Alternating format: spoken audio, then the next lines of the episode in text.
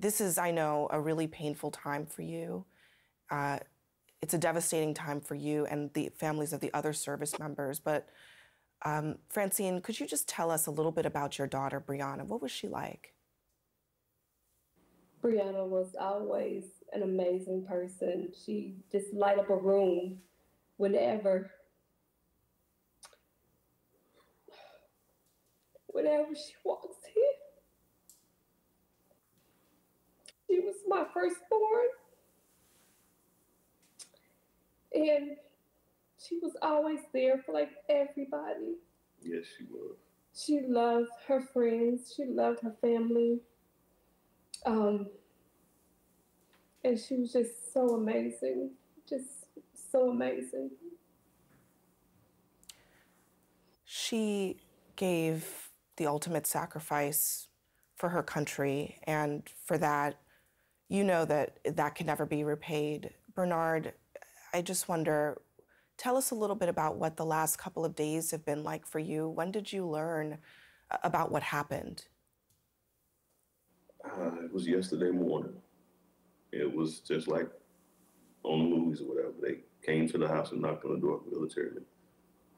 And uh, it's, it's been extremely rough. Extremely rough. But we're going to get through it, though. We definitely going to get through it. Was there any moment as you heard that there was an attack in that part of the world, Francine, that you thought that your daughter would be affected? We didn't hear of the attack until after we was notified. Yes. We was getting ready for church. Just it got her little sister dressed, ready for church. I was getting ready to get myself dressed, so we didn't hear of the attack until the military came and, and let us know that it was our baby. Breonna was your first daughter, your first child. Um, Bernard, yes. tell us about how the rest of your family is doing. My understanding is that she has a, sister who's very close in age to her, Kiana. How yes. how's everybody coping today? we're doing as best can be expected. Uh, my daughter Kiana, she's she's being strong. She's being strong. It it is rough on us right now because, like you said, they're real close in age. And uh, yeah, but we we getting through it. We getting through it. I, I appreciate all the prayers that you guys have for our family, and just want to thank y'all. Francine, what made Breonna want to join the Army? She, we, we used to talk about it before she joined, and I was the first female in the family to join the military. Mm. Yes. So we talked about it, and so she decided that this is the career choice that she wanted. So she became the second female in the family to join the military. And she's very proud of herself. And I was always very proud of her because if that's the route that she wanted to take, I wanted her to do that. And she honored her service and she was always proud to be in the military. She was actually thinking about um, re-enlisting after after um, her time was over with this one, so she was yeah. going to reenlist. But yeah, she she joined because her mother mm. was a military person. Following in your footsteps in a lot yeah. of ways. When did she yes. start this deployment?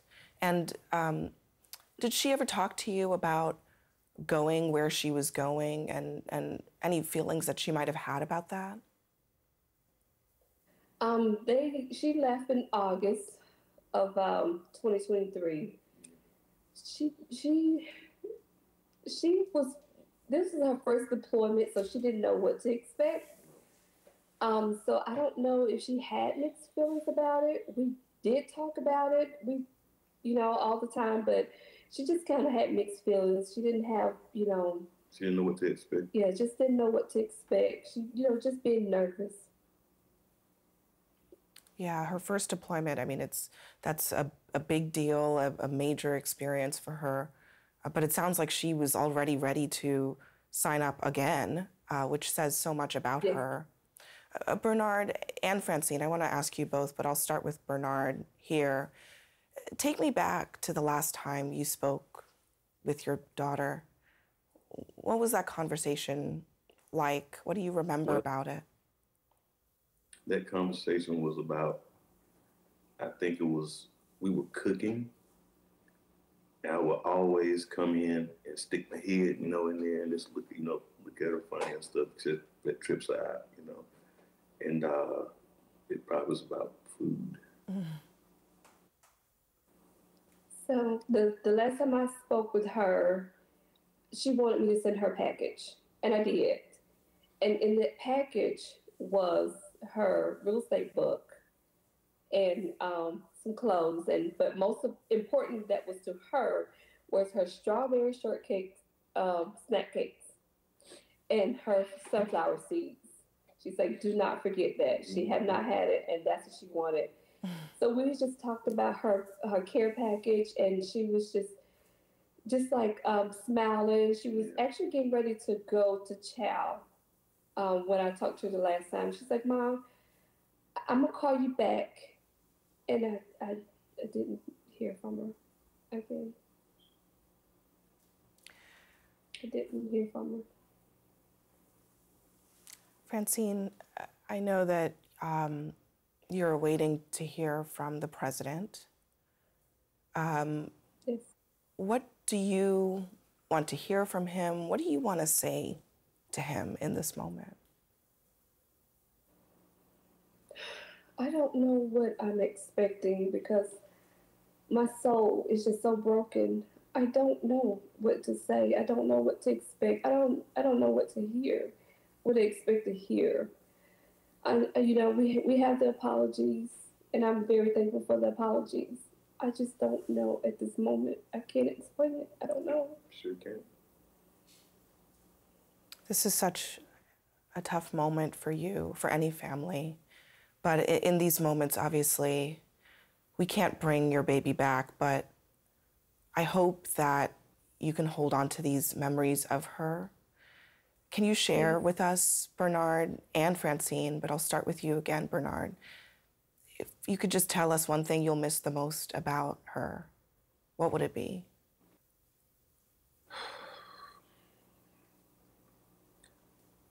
I think it would be actually it's a couple of things.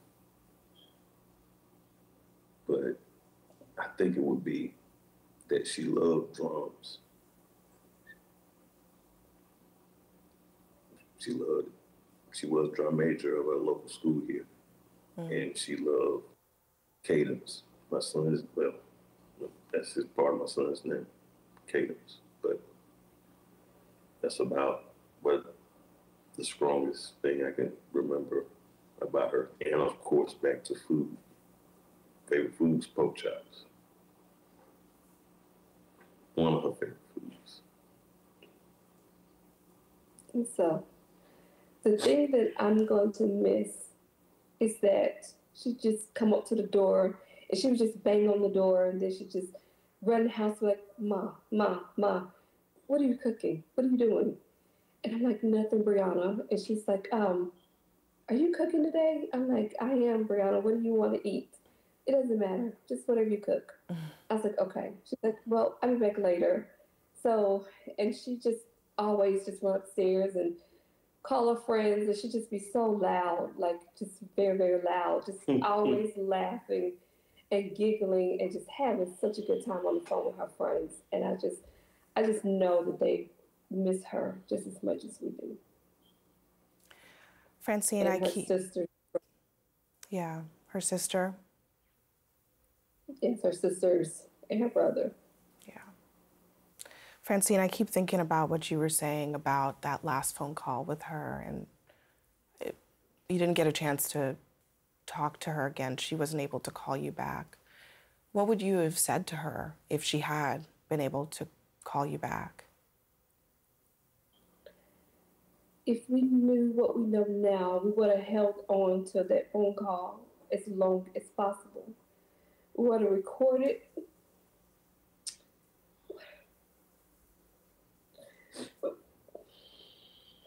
want to get love you.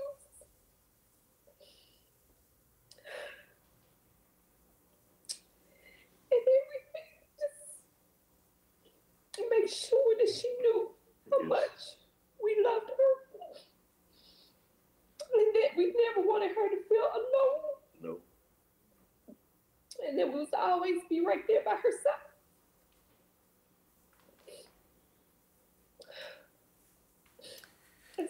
This we just want to just try to prolong the time as long as possible.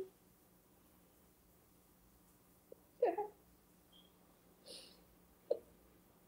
We feel that love, we feel your pain. I'm so very sorry. I'm so very sorry for your loss.